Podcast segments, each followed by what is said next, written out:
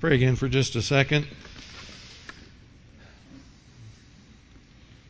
Lord, think of the verse from John's Gospel Eric has on the website that you desire worshipers, and those who worship you, Lord, are called to worship in spirit and in truth. It's, it's your spirit, Lord, as always, that communicates your truth to us. And would you unbind our hearts? Would you open our ears to hear the things you mean us to hear, Lord? And would you help us to respond to you in ways that bring life to us and honor to you? In Jesus' name, amen. Guys, this is a bit of a record for me this morning. It was January 23rd of this year that we began 2 Corinthians. I don't know if this has seemed like in a hurry to you. This is preaching as fast as I can. I got through a 13 chapter book in about 10 months. This is record setting pace. I've taught through John's Gospel before, and I think if you add up the three times I was in it, I think it was four or five year process. So just to give you a sense of my normal pace. So I am thrilled to be wrapping up Second Corinthians this morning. It has been uh, a really challenging epistle for me. I hope it has been for you. It's been a very rewarding one for me as well. So hopefully that goes both ways. Uh, this has been Paul at his best. This is the most personal letter in the New Testament from Paul, and he wrote, of course, most of the epistles. This is most personal. You see his heart reflected in this more than any other epistle he wrote. And you know, I've got him addressing this very carnal, very shallow group of Christians in the city of Corinth, and he rises to the occasion, in a sense, by lowering himself sort of down to their level so that he can get, get a hold of them, get into their heads, change their thinking a little bit. Before we get to the last eight verses this morning, do a quick review hopefully you remember some of these. It's going back almost a year, but hopefully you remember some of these, some of the high points or some of the main points we made over the last year.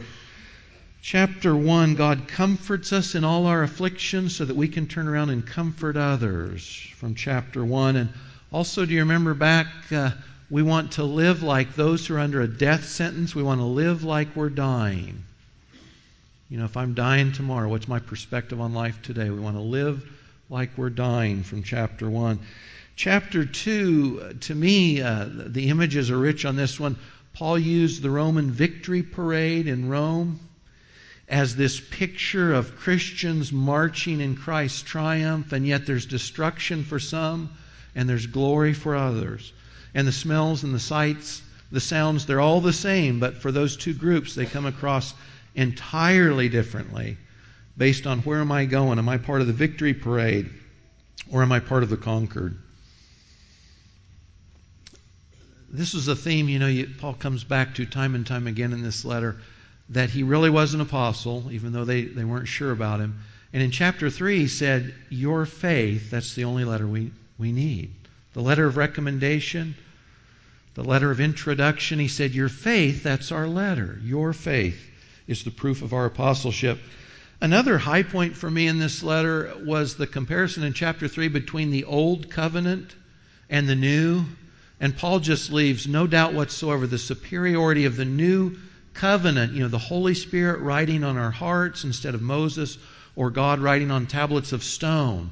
You know, no comparison, basically, Paul says. You need to get a hold of how much privilege you have because you're under this new, this better covenant, chapter 3.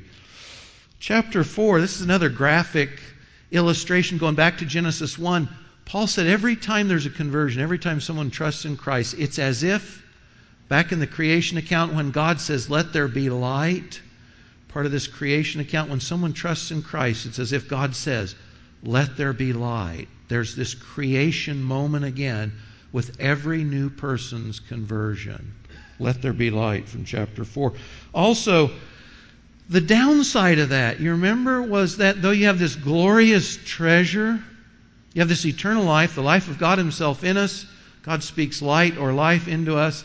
But Paul says, but the downside is that that life is put inside these cracked clay vessels, these earthen jars that crack and fracture easily.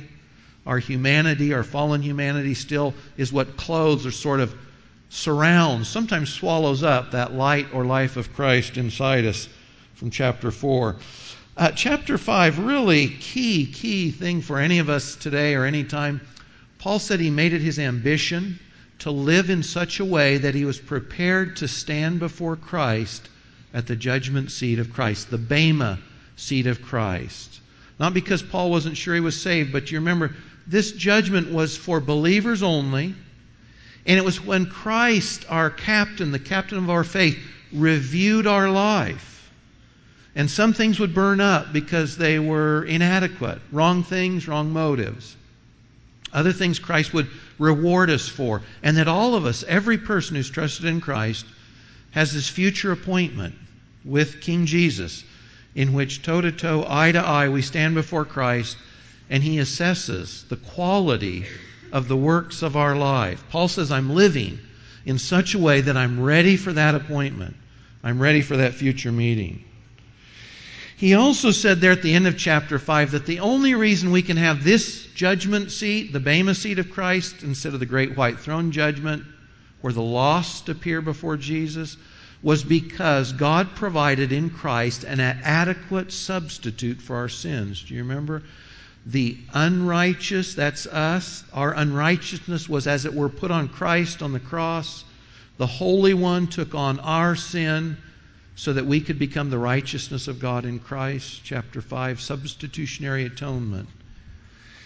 More quickly, uh, chapter 7, God's kind of repentance. You know, not just sorrow where uh, crocodile tears, I'm so sorry, I'm so sorry, but no change. No, the kind of change of mind and heart that brings a change in our actions and what we do. Uh, chapter 8 and 9, Paul talked about grace giving, why we should give graciously, and how we should give graciously. Chapter 10, he was into the realms of spiritual warfare. If you remember, too, it wasn't just that sometimes we fight an enemy without, it was that sometimes the enemy is within, within our own ranks, sometimes within our own leadership. Spiritual warfare is up, up close and personal sometimes. Then in chapters 11 and 12, uh, Paul was reduced to boasting, if you remember, the pseudo apostles that he contrasts himself with throughout the epistle. They're braggers. And they're pointing out how great they are, and Paul's reduced to boasting in chapters 11 and 12. But he says, he does it with a twist, because he boasts about his weakness instead of his strength. And he says the reason that our weaknesses are more important than our strengths is because it's in our weaknesses that God most profoundly reveals his strength and his glory. So Paul said, I'm going to boast in my weakness because that's when the power of Christ, the honor, the glory of God is most fully revealed in me. It's not in my strengths, he said, it's in my weaknesses. All that brings us to this morning's last eight verses. Paul brings us to his final words to this very carnal, shallow church, a church, I think, quite a bit like the church in the West today. So if you've got a study sheet or your Bible, I'm reading from the New American Standard, 2 Corinthians chapter 13, verses 7 through 14. Paul concludes Now we pray to God that you do no wrong not that we ourselves may appear approved, but that you may do what is right, even though we may appear unapproved. For we can do nothing against the truth, but only for the truth. For we rejoice when we ourselves are weak, but you are strong. This we also pray for, that you be made complete. For this reason I am writing these things while absent, so that when present I need not use severity in accordance with the authority which the Lord gave me for building up and not for tearing down. Finally, brethren, rejoice, be made complete, be comforted, be like minded, live in peace, and the God of love and peace will be with you. Greet one another with a holy kiss. All the saints greet you. The grace of the Lord Jesus Christ, and the love of God, and the fellowship of the Holy Spirit be with you all. So concludes 2 Corinthians. We're only going to look at two points this morning. The first is this Paul's goal for these Christians, these obstinate, recalcitrant, hard to interact with Christians, was one thing, and it was that they would be complete. You see that two times here. If you look at verse 9, Paul says, We pray that you be made complete. And then in verse 11, he says again, Finally, brethren, rejoice, be made complete. Now, the Greek here is katartisis, And it means to be restored or brought back fully to a new, complete version of the thing, of who you are, what you're called to be. So when I'm thinking of this, I'm thinking of the TV show Extreme Makeover. You know where they go up to a house, and maybe it's a hovel, maybe it's well worn or past its prime, or maybe it just is inadequate for the needs of the folks living there. But you know, the team comes in and they take whatever that structure was and they make it over. And they complete it in this process so that it is a better version than it was before. And it's a completed version. It now is a good fit for them. It's in this extreme makeover, something that wasn't what it needed to be, has been transformed into something better, something appropriate, something that's a good fit for the folks living there. And that's the thought here for Paul. Paul says, My goal for you is that you be made complete. That the process of Christ at work in you doesn't stop at some low, mediocre level of transformation, but God's goal for you is to become this full blown, grown up version of Christ Himself on the earth. Your unique personality, your place and time and history, and the people you interact with, but Christ's life full blown in you. So that you're the grown up version of what God's meant you to be, of what He's called you to be in Christ. Paul says, My goal for you is that you be made complete. So in verse 9, he says essentially, we pray for your restoration, your completeness. In verse 11, it's emphatic. He's actually saying, restore yourselves. Be at work in this process yourselves. Give yourselves to this process of restoration, of this complete makeover. Don't settle for less. Don't stop short. But be a part of God's process in growing you up into Christ likeness until you reach the end, the full blown, completed version that God has in mind for you. You see this same thought in Colossians 1:28. Paul writes to the Greek Colossian city later, not much later than this letter.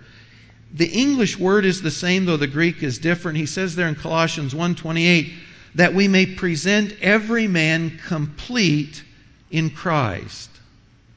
Same thought, different word. The, the Greek word there is teleos, and that means the end of the thing. You know, we use a telescope to see something that's distant, that's down the road.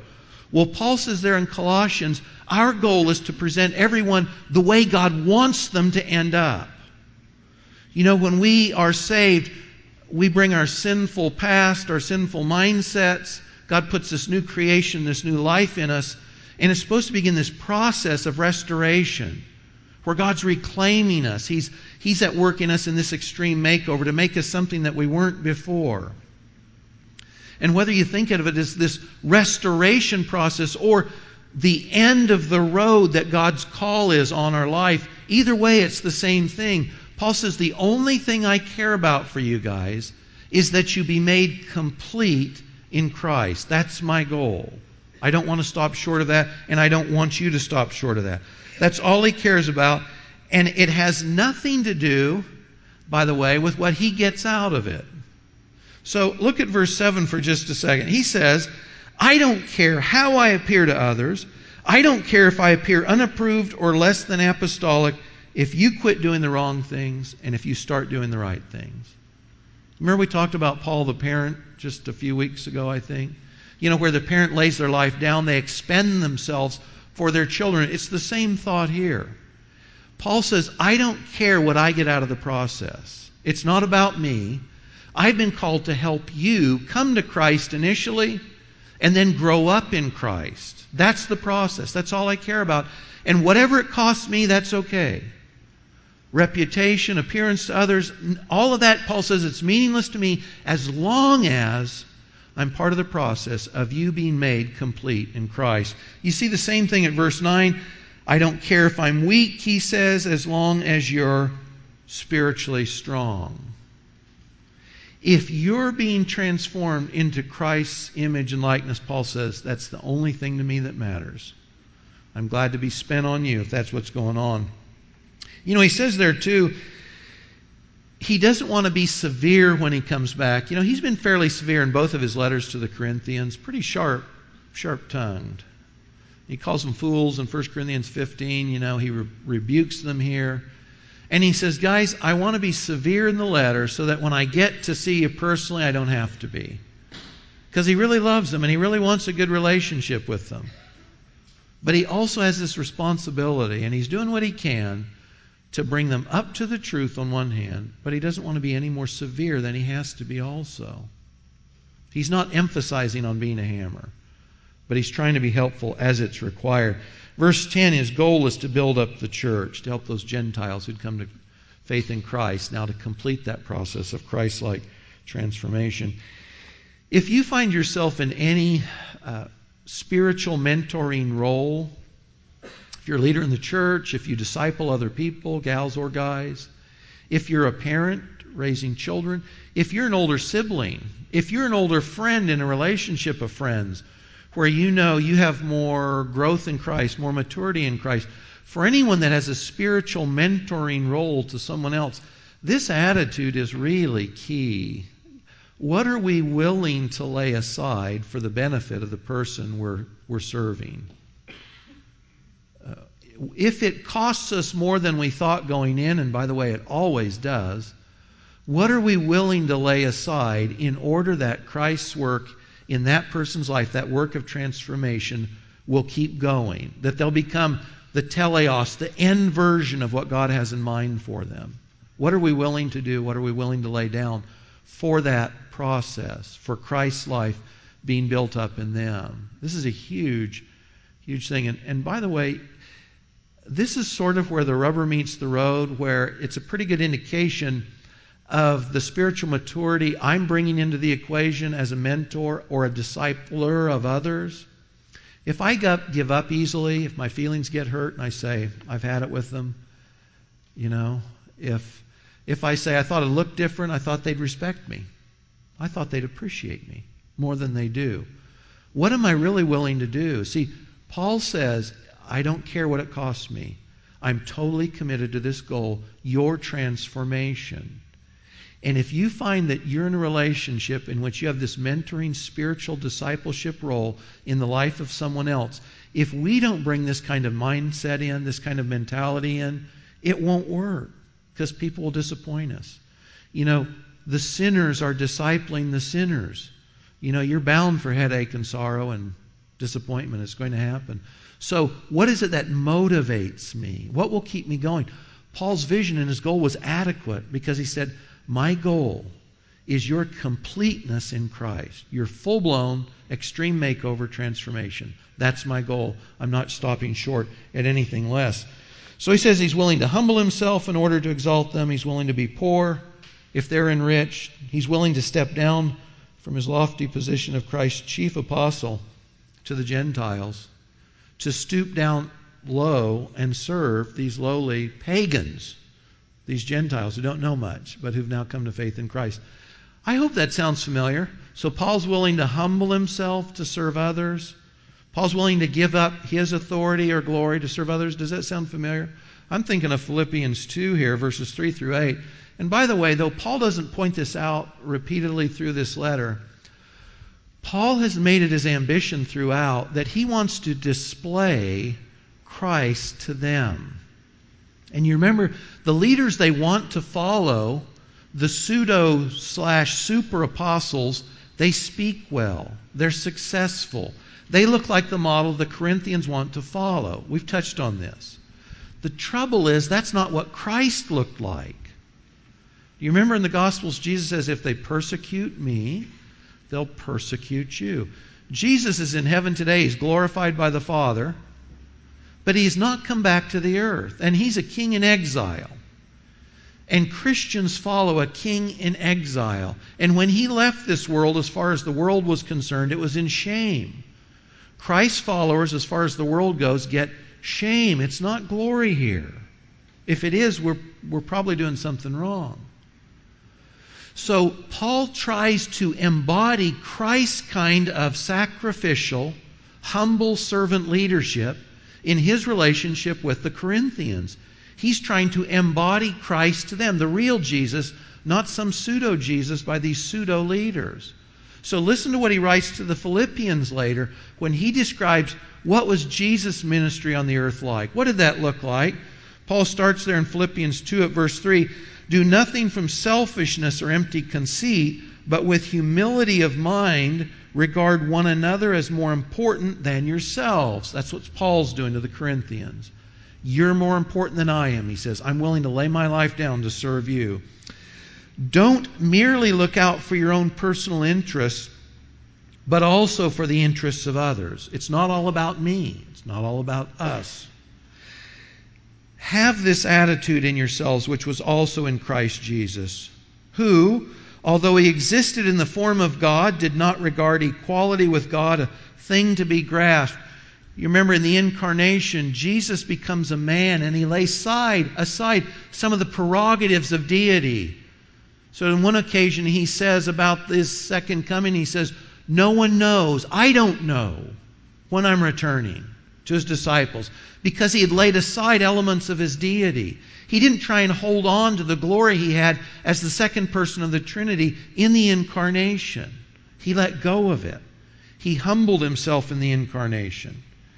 He emptied himself. He took the form of a bondservant. Think of John 15 and Jesus washing the disciples' feet. He took the form to them, specifically, of the lowest servant in a household at that time, to wash their feet and said, If I've done it, you need to do it.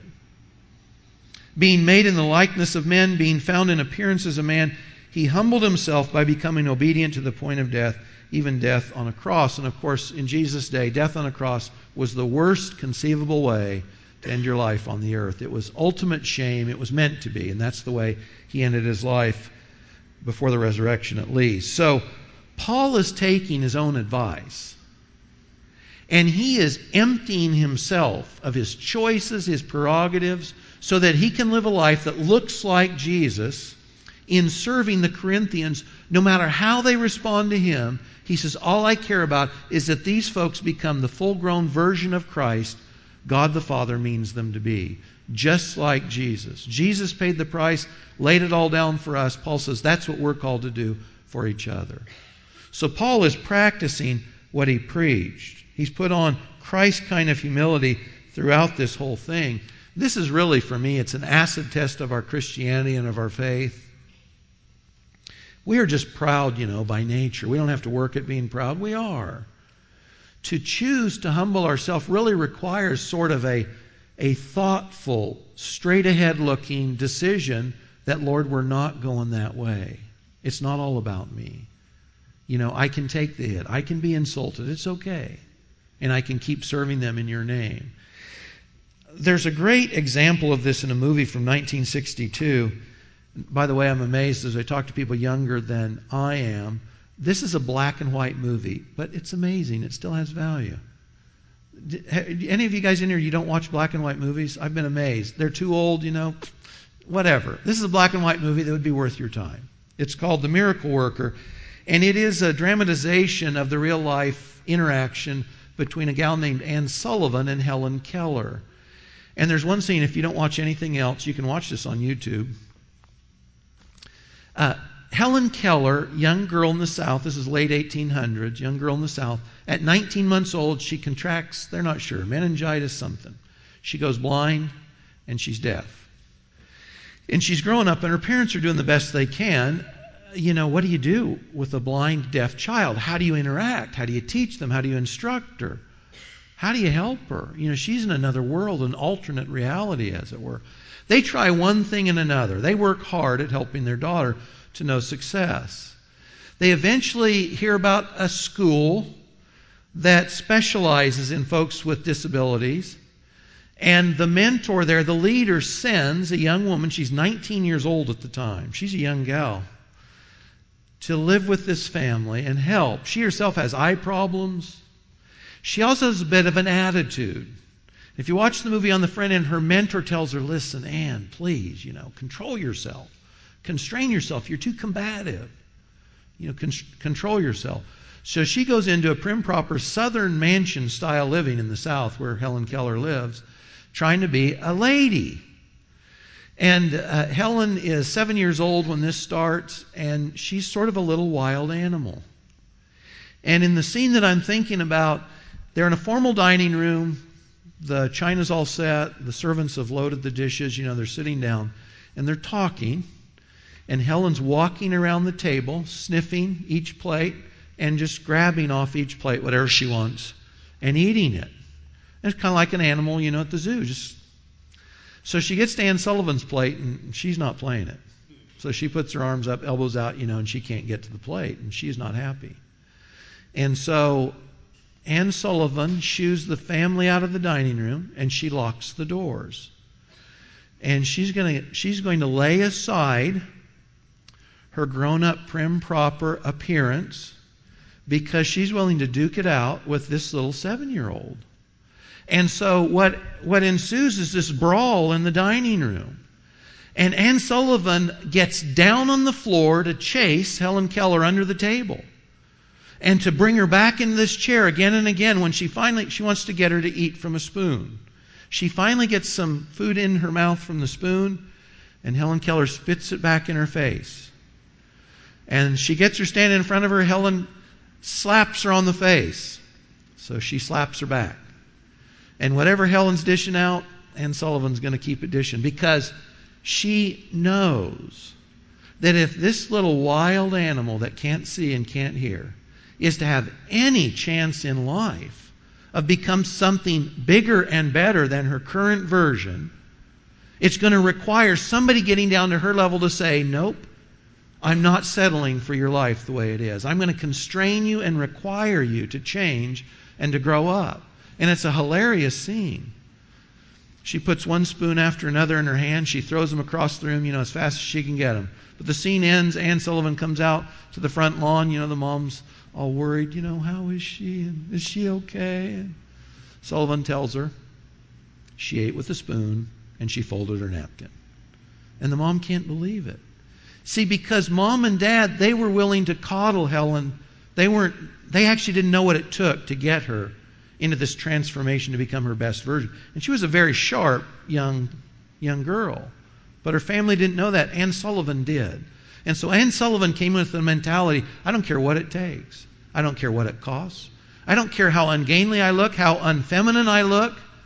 I'm going to win the battle of the wills with this young gal for her sake so that she can grow up into the, the best version that she can be, that she won't be constrained to live in this hollow, empty life.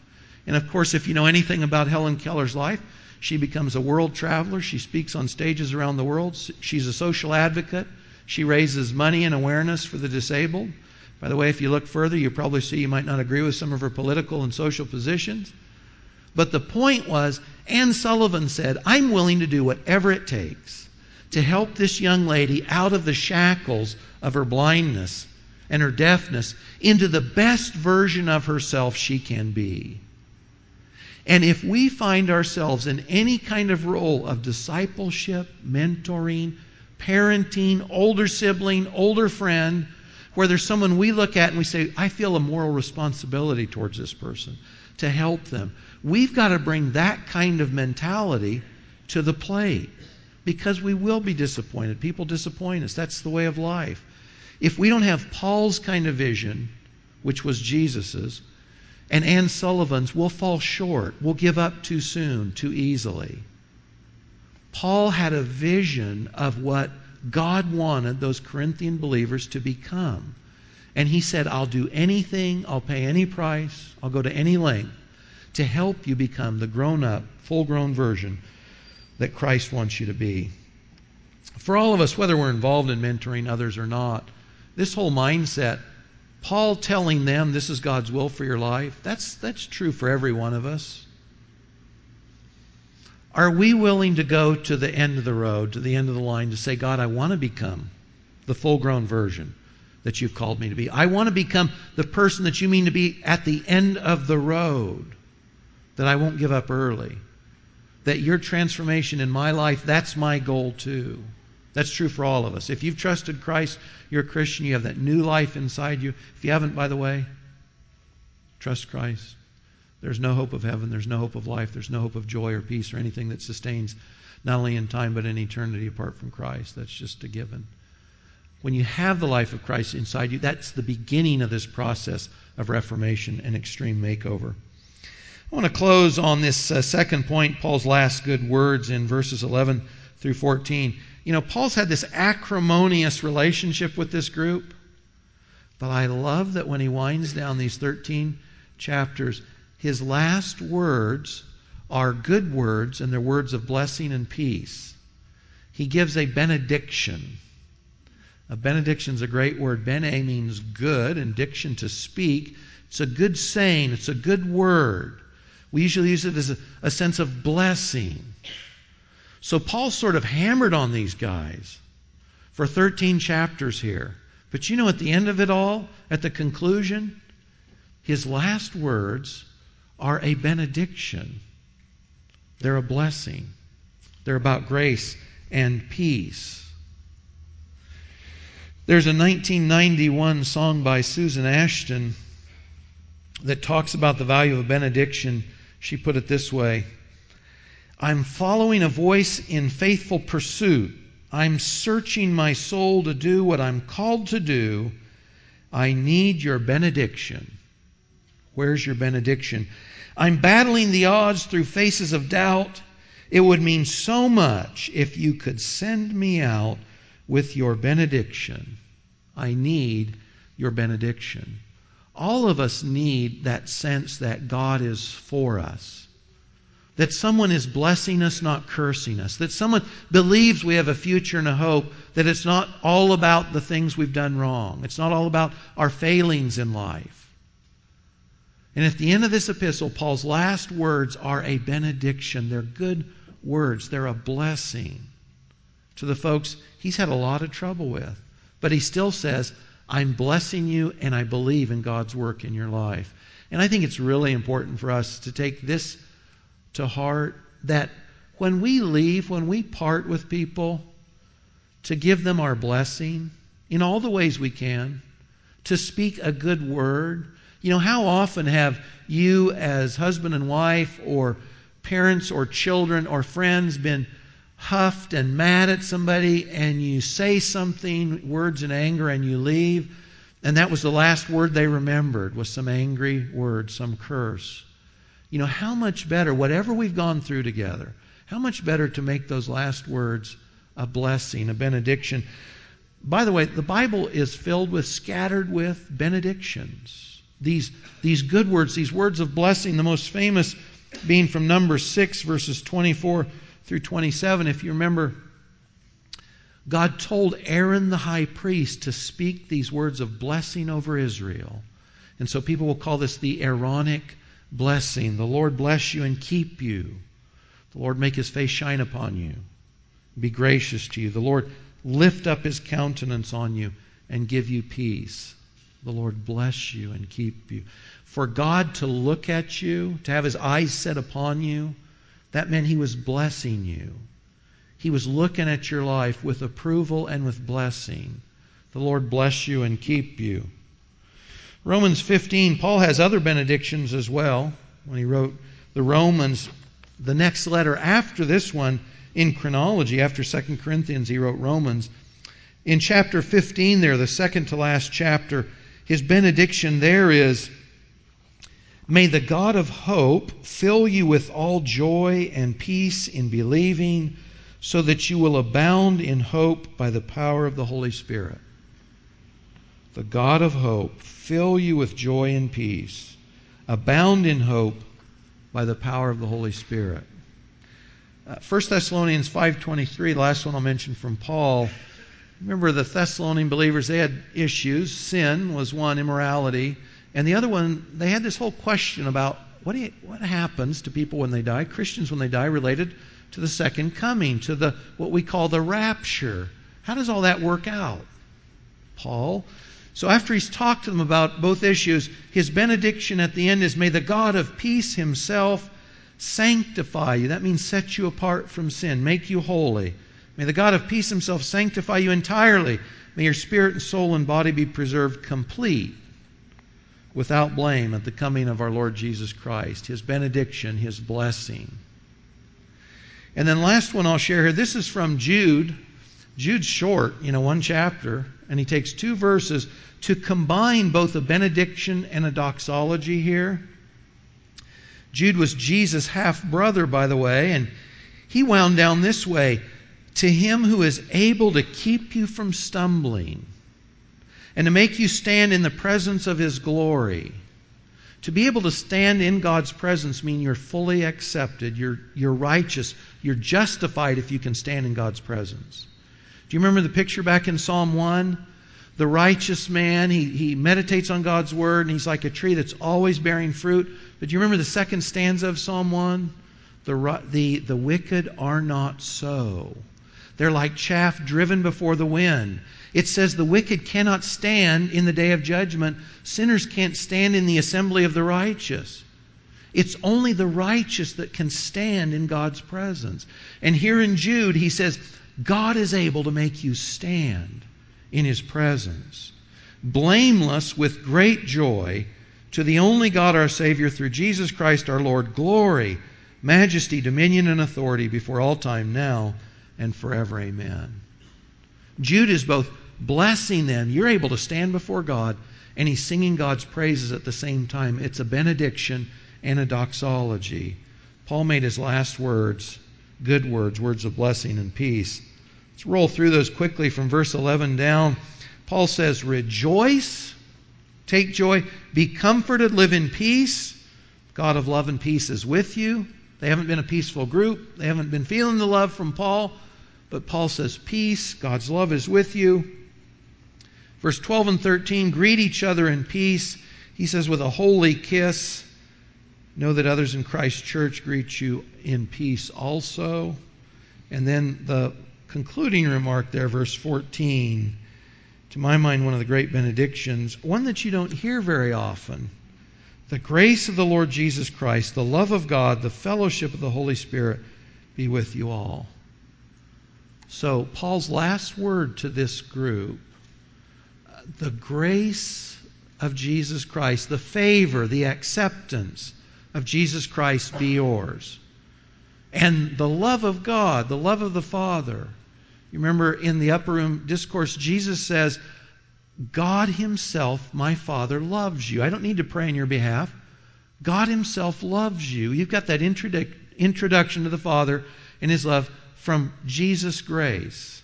And he says, in the fellowship of the Holy Spirit, again, if you go back in the upper room discourse in John's Gospel, Jesus said, I'm going to send another comforter. He's just like me. It's this holy tag team, and the Holy Spirit will come and He'll make known the Father to you, and He'll make me known to you too. That you'll have fellowship with us through the Spirit, and you'll also have fellowship with each other by the Spirit. So, Paul's last words to this church are grace from the Son love from the Father, and fellowship with or in or through the Spirit. I'd take that as a last word, or I'd give that as a last word. This good word, this benediction, this blessing at the end of the day. After all the wrangling and acrimony and rejection and hurt feelings, Paul's last words to them are benediction. They're words of blessing not rebuke. The rebukes are over, the reproofs are over. The last thing he says is a benediction. I think that's a great model for us. You know, no matter how much you find yourself at odds with another Christian, with a spouse, with a friend, someone at church, someone across the country, if they're a fellow Christian, God the Father, your Father, loves them as much as He loves you. And however you find yourself at odds with them, to pray God's peace and to say a word of blessing and benediction on them is entirely appropriate because God loves them and He set His love on them. And He's at work in them just like He's at work at you to perfect the Christ like life in them also. What a way to go. If you're a Christian, all of us have the same glorious future with Christ, with the Father, forever. So to make those last words words of blessing, this just makes sense. To make our last words good words. The Lord bless us and keep us. The God of hope fill us with all joy and peace. The God of peace himself sanctify us entirely. To the one who can keep us from stumbling, the grace of the Lord Jesus Christ, the love of God, and the fellowship of the Holy Spirit be with us all. Amen. Father, thanks that salvation is all of you. Lord, we, we brought nothing to our relationship with you but our sin and our need. Lord, you provided everything for us when your Son took on our humanity, paid the penalty due our sin, dying on the cross in our place. Lord, thanks that he rose from the dead, and you now freely offer your grace, your mercy, your peace, yourself to all who will simply in faith trust Jesus for their salvation. Lord, sometimes you have hard words to say to us. Sometimes that's through the scriptures, sometimes it's from each other. Help us to think the best, Lord. Help us to believe the best. Help us, like Paul, to end these relationships, these conversations, these interactions and relationships with good words, Lord, with words of blessing. Lord, thank you that we are so fully and richly blessed in Jesus Christ by your doing. In his name we thank you. Amen.